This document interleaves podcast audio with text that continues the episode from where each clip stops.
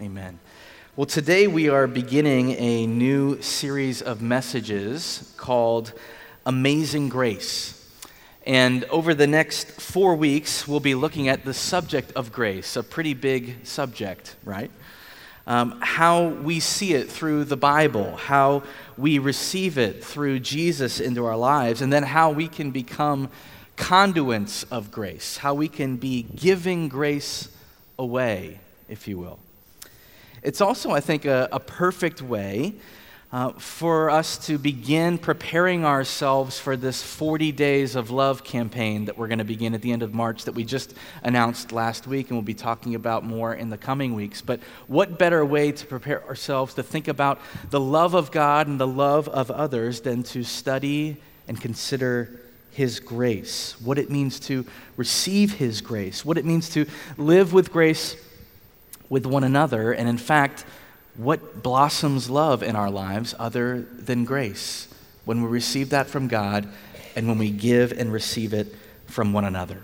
And so, on your outline this morning, that's the big idea that I want us to consider. It's that the love of God freely given to us is indeed amazing grace.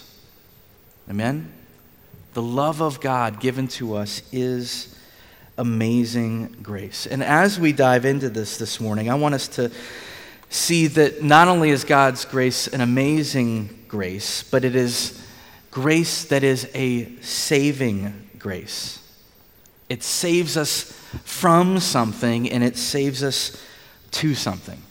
And to do that this morning, I want to take us to one of the great stories of the Bible, one of the great parables of Jesus, one of the stories that Jesus tells to a very mixed audience of people.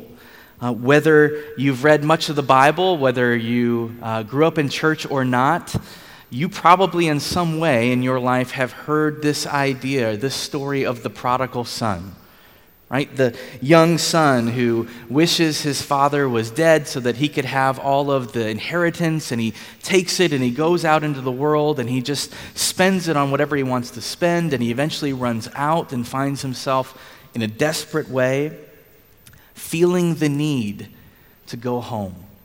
But what will he find when he goes home? This is a very famous painting by Rembrandt. I don't know if you can see it there clearly, it's a little dark. One of the most beautiful paintings, painted in the 1660s. Many have said it's the greatest painting ever painted. It's just stunning if you can see it, and you can feel the emotion as you look at it.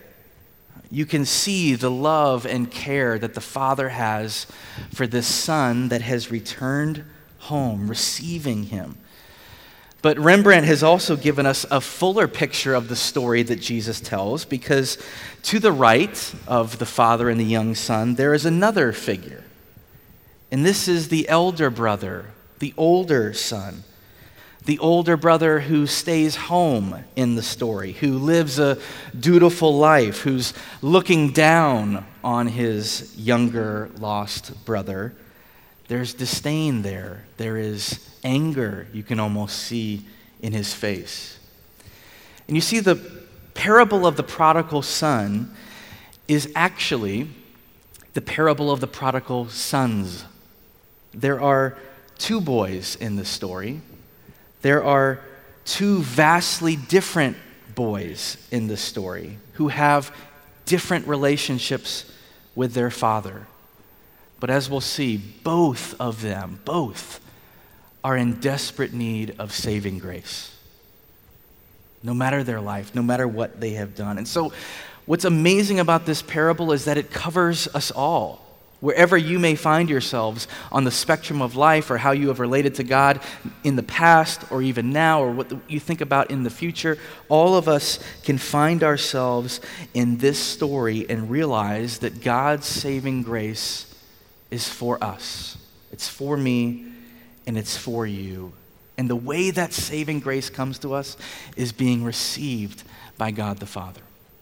So let's look at the story together. I want to read it for us. You can turn in a Bible if you have one to Luke chapter 15. It'll also be on the screens, and we'll start in verse 11. But look at what Luke gives us.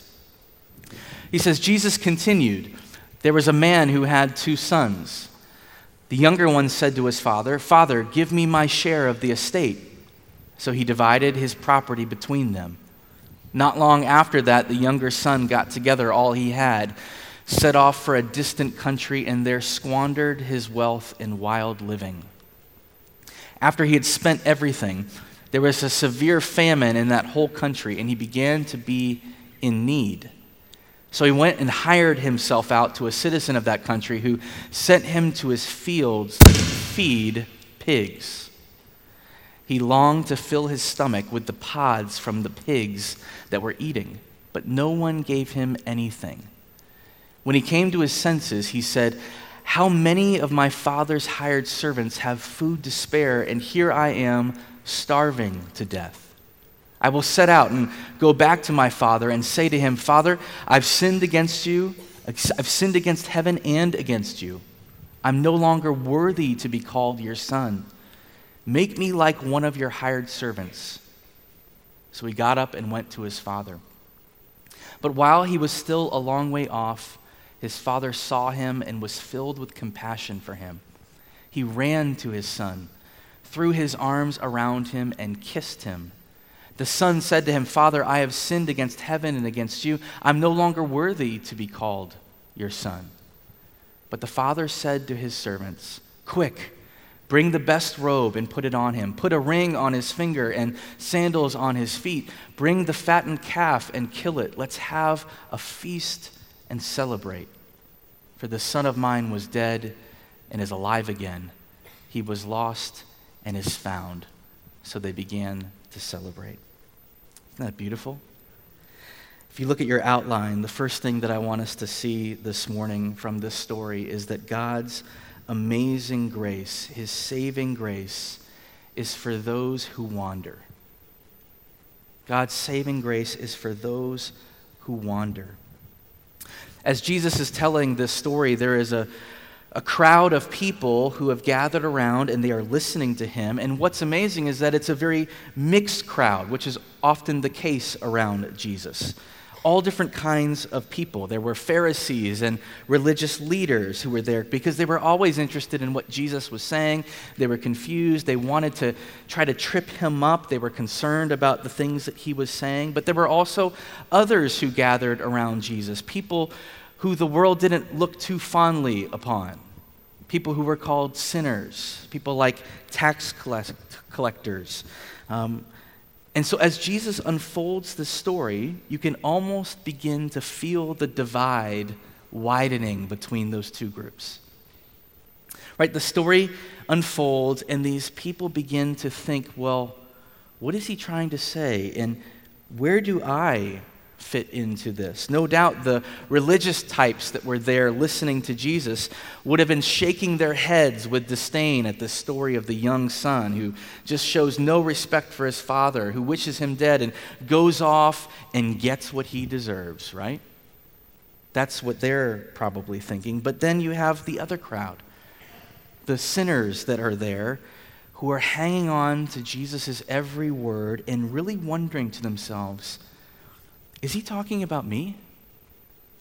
Is what he's saying about returning to the life that I once had, being satisfied and loved, could that really be for me? Is that what he is saying? And maybe there's even a divide this morning in this room with us today. There's certainly a divide in our culture between those two types of people. There are the people that we celebrate today who have taken their life into their own hands and just set off to do what they want. We like those stories today. They're very individualistic. This is mine, this is my dream, and I'm going to go out and take it, right? Wherever that may lead. And any thought of any kind of moral authority in my life or family that's holding me back or church or God, I want nothing to do with that. That's completely unacceptable to me. This is my life. Years ago, there was a really remarkable article in Rolling Stone magazine with the famous actor Brad Pitt. Here's a picture of him in case you don't know who he is. And I want to read you part of what the article says because this writer just captured something that I didn't know that Pitt thought about often. He said there's one subject that he often refers to, Brad Pitt, time and time again, and it's the subject of religion. I would call it oppression, Pitt says, because it stifles any kind of personal individual freedom. I dealt with a lot of that, and my family would diametrically disagree with me on all of that. It's only when we later drift into an unlikely debate, the, re- the writer said, about one of the New Testament parables that I realized just how different a kind of God Pitt grew up with. To him, the parable of the prodigal son is an authoritarian tale told to keep people in line. This, he explains, Pitt, is a story which says if you go out and try to find your own voice and find what works for you and what makes sense for you, then you are going to be destroyed and you will be humbled and you will not be alive again until you come home to the Father's ways. Isn't that amazing? A twisting of the story. That the modern drive to go out and be your own person is so strong that even this beautiful picture of reconciliation, of being received, of a broken life being put back together again, can still feel like it's holding us down, like it's trying to destroy us. But here's the thing this is not a new thought for us. Right? This is not a new modern thought about living that kind of individual life and wanting to be our own authority. This is a human problem. It's been the human problem from the very beginning. That Adam and Eve in the garden had this opportunity, and they chose to become, in that moment, their own authority, to want what they wanted. And that has been passed down to every human since and to us also, that we long to be our own kings and queens, the own, our own governors of life, to take us wherever it will lead us. And of course, the Bible and all of human history is littered with stories of the consequences of that, of the problems that have come into the world, the problems and the brokenness that co- comes into our lives. That's the bad news of the gospel that tells us that we have a significant, deep heart problem. And the result of all of that is the sin that messes up our lives, that leads us to make bad choices. And when God looks at it as a holy and just God, he can't live with that. Something has to be done, something has to be put away. That's the bad news. But the good news of the gospel is that God still sees us. And though he sees us in that way, he decides to do something to come himself in the form of Jesus, to live the obedient life, to live the perfect life, so that he could, through Jesus, become the perfect sacrifice, so that all of that brokenness and all of that sin could be done away with.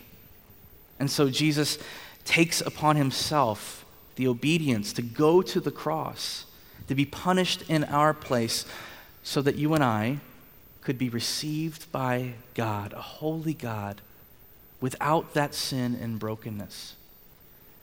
But the good news of the gospel continues because it's the resurrection of Jesus, this life, this new life that now invites us to awaken to the reality of God's amazing grace.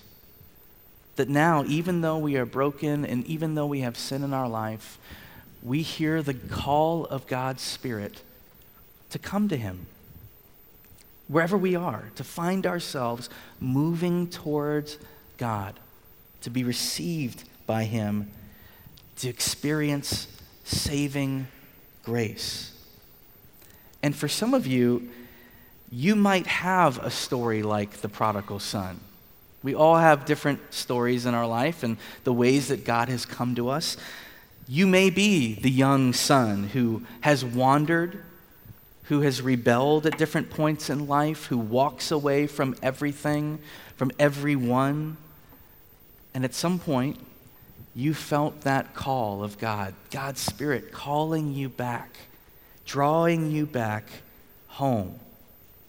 Maybe you're still in that place today, even. You find yourself here at our church this morning and You're wondering, I don't think I could be farther away from God than I am right now.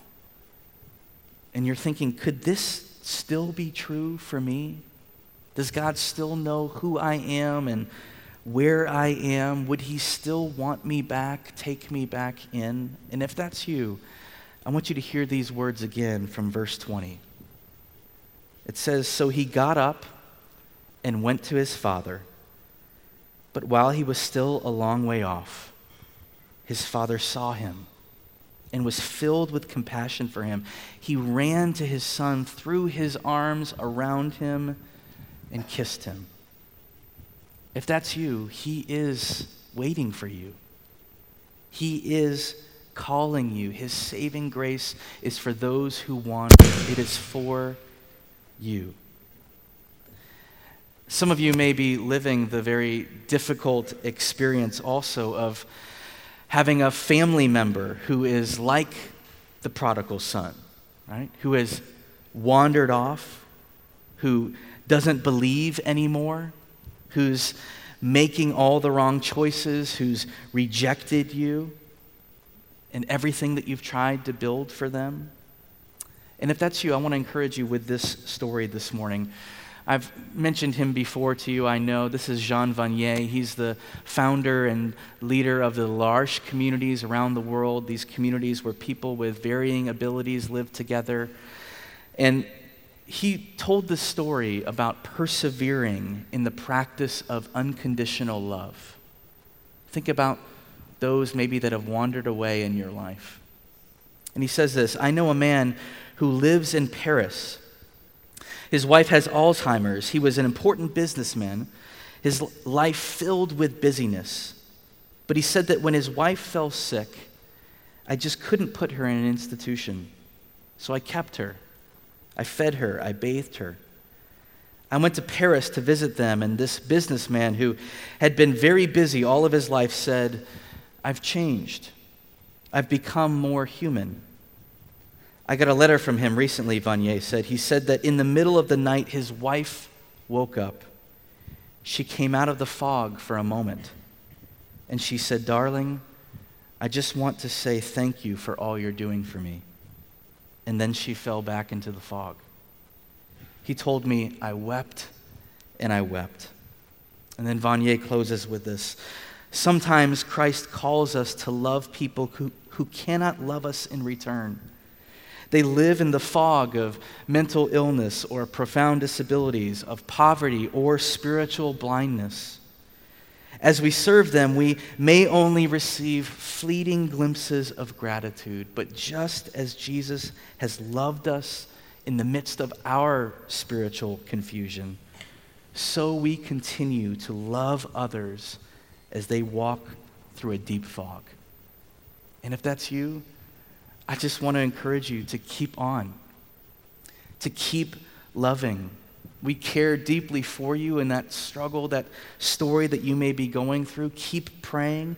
Keep holding, holding on to the fact that if God's saving grace is true for you, then God's saving grace can still call the person who may seem so far away, who has wandered so far. But this story that Jesus tells continues. Remember, I said it's the parable of the prodigal sons. There's two boys in the story, not just one. And so look how Jesus continues. And this is in verse 25. He says this Meanwhile, the older son was in the field.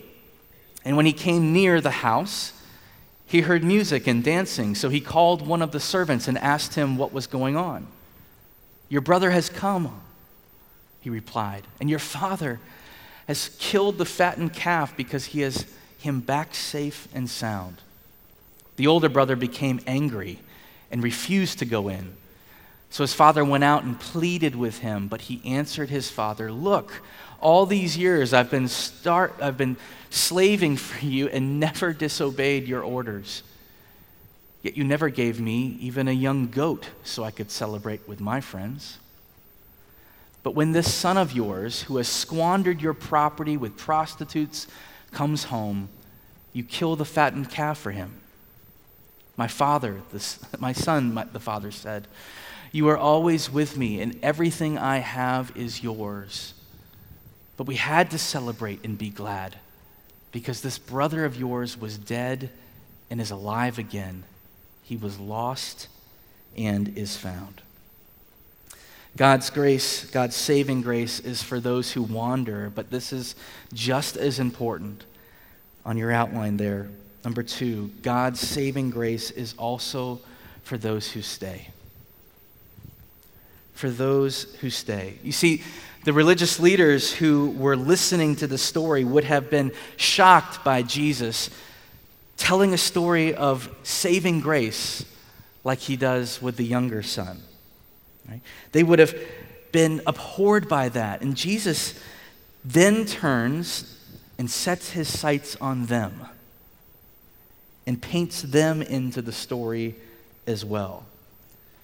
The elder brother is sulking outside of the party. He's pouting. He's angered. The celebration is going on, and yet he detests this younger brother who all of a sudden shows up again and is getting all of the rewards, getting all of the things that he himself has wanted from the Father.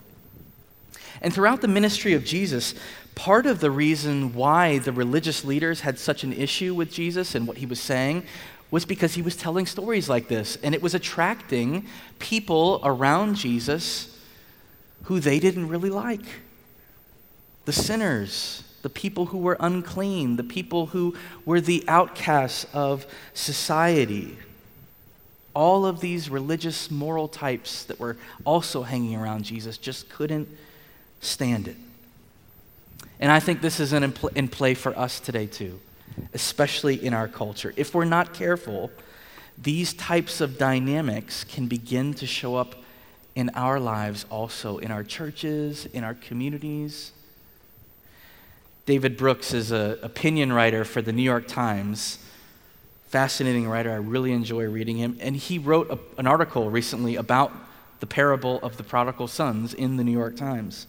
Listen to what he says here. He says, We live in a divided society in which many of us in the middle and upper middle classes are like the older brother, and many of the people who drop out of school, commit crimes, abandon their children are like the younger brother.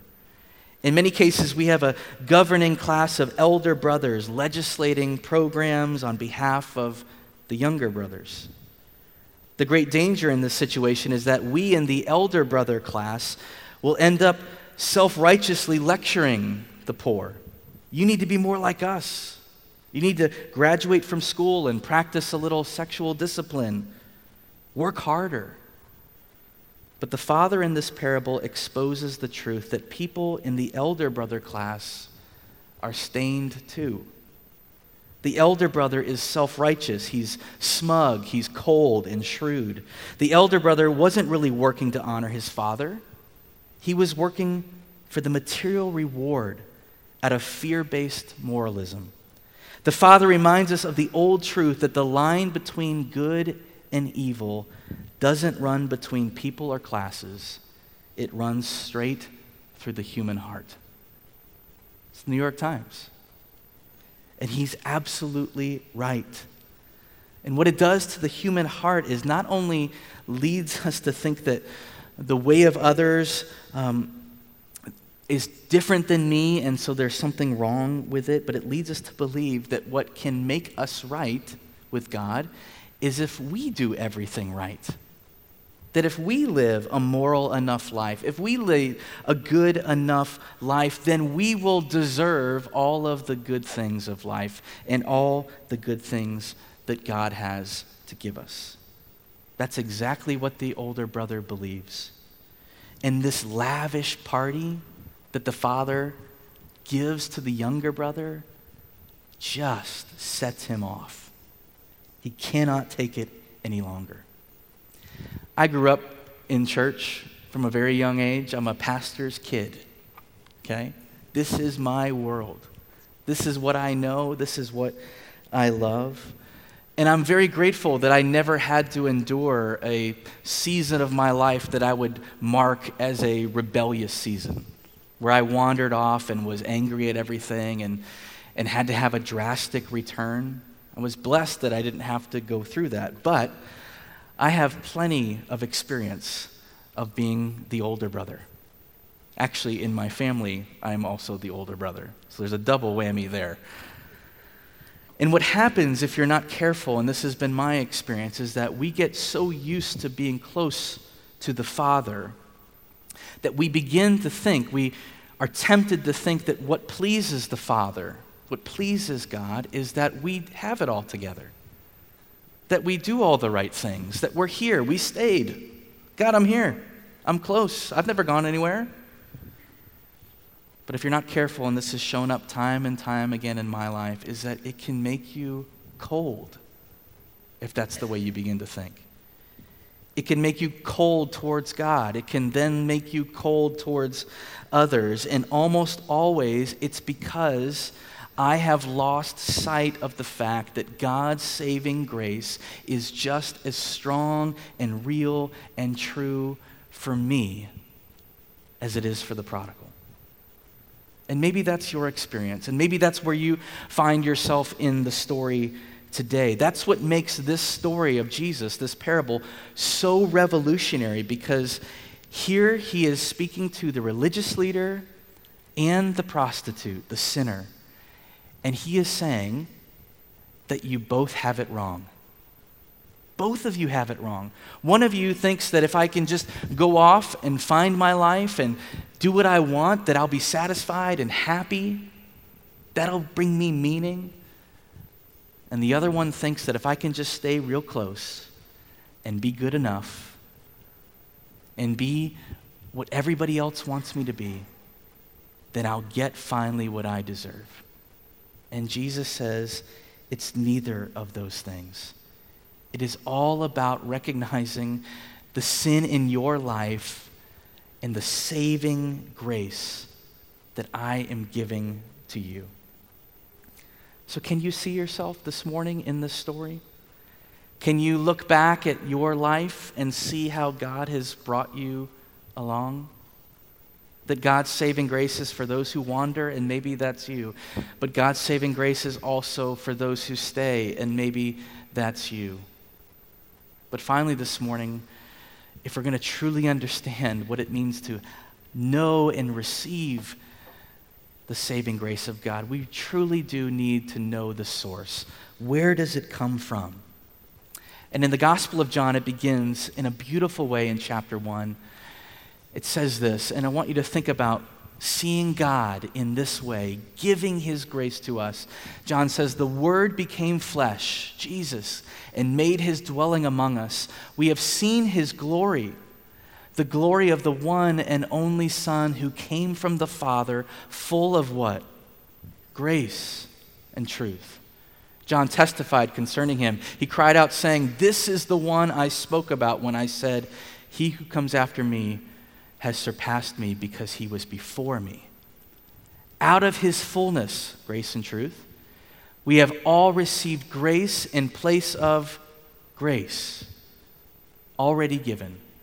For the law was given through Moses, grace and truth came through Jesus Christ. No one has ever seen God but the one and only Son, who is himself God and is in closest relationship with the Father, has made him known the good news of Jesus, the good news of the gospel is that the source of saving grace is Jesus himself.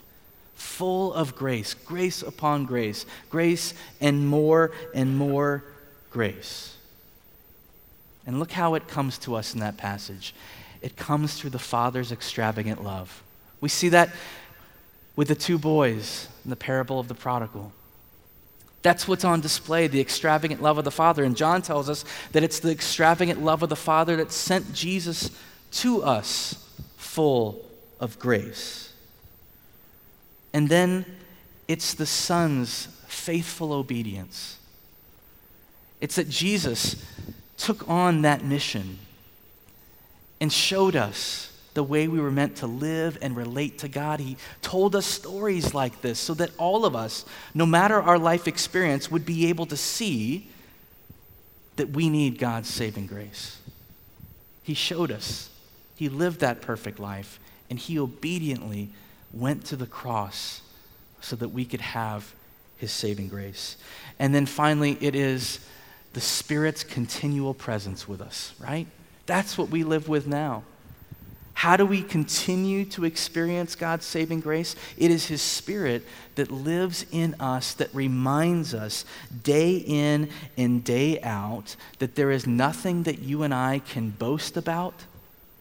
There's nothing that you and I, like the elder brother, can hang our hat on and say, This is the very thing that makes me right with you, God, no matter what. No. It is only about Jesus' saving grace. That's what Paul tells us in these beautiful verses. If you want to commit them to memory, it would be so worth it to let God's Spirit remind you continually. He says, For it is by grace you have been what? Saved through faith. And this is not from yourselves, elder brothers. It is the gift of God, not by works, so that no one, no one can boast. And so, as we close this morning, what all of this means is that grace changes everything. It levels all of us. It brings all of us, no matter our circumstances or our history or our problems that we currently face, it levels us to say we all need Jesus. We all need his saving grace in our lives. And then it invites us, this is what I love, to see others as needing God's grace also.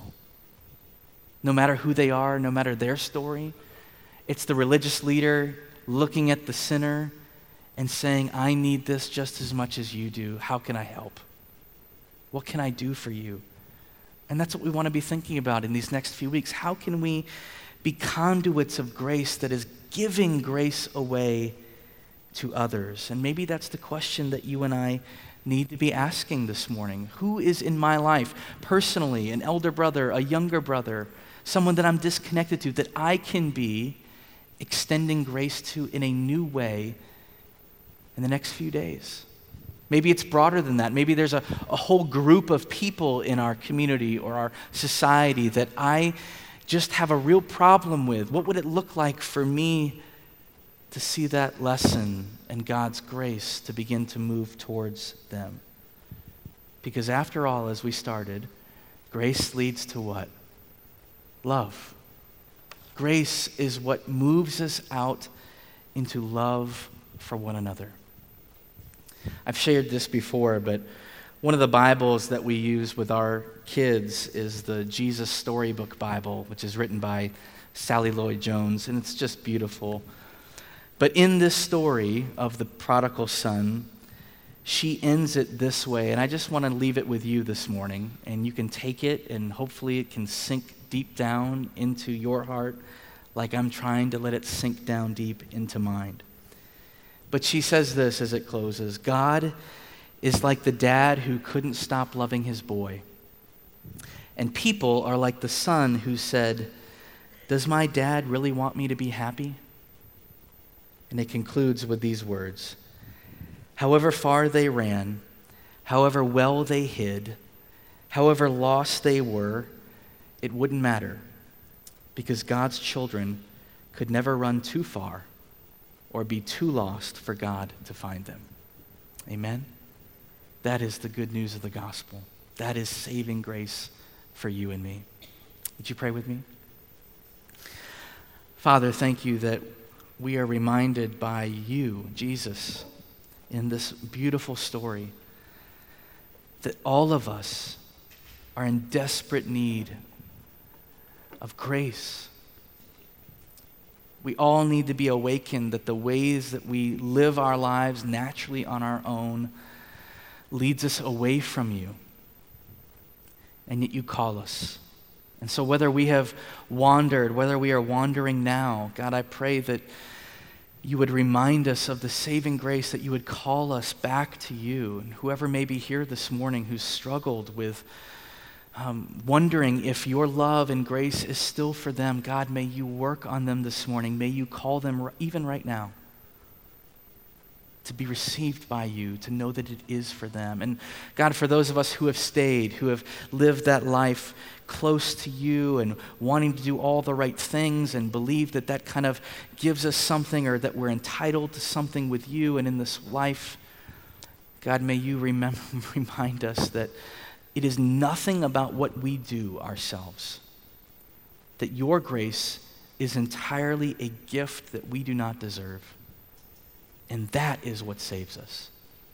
Lord, wherever we are, may we be leveled by that, humbled by that, and may we invite it into our lives so we can then give it back to those who are in need of your grace. That's what we pray.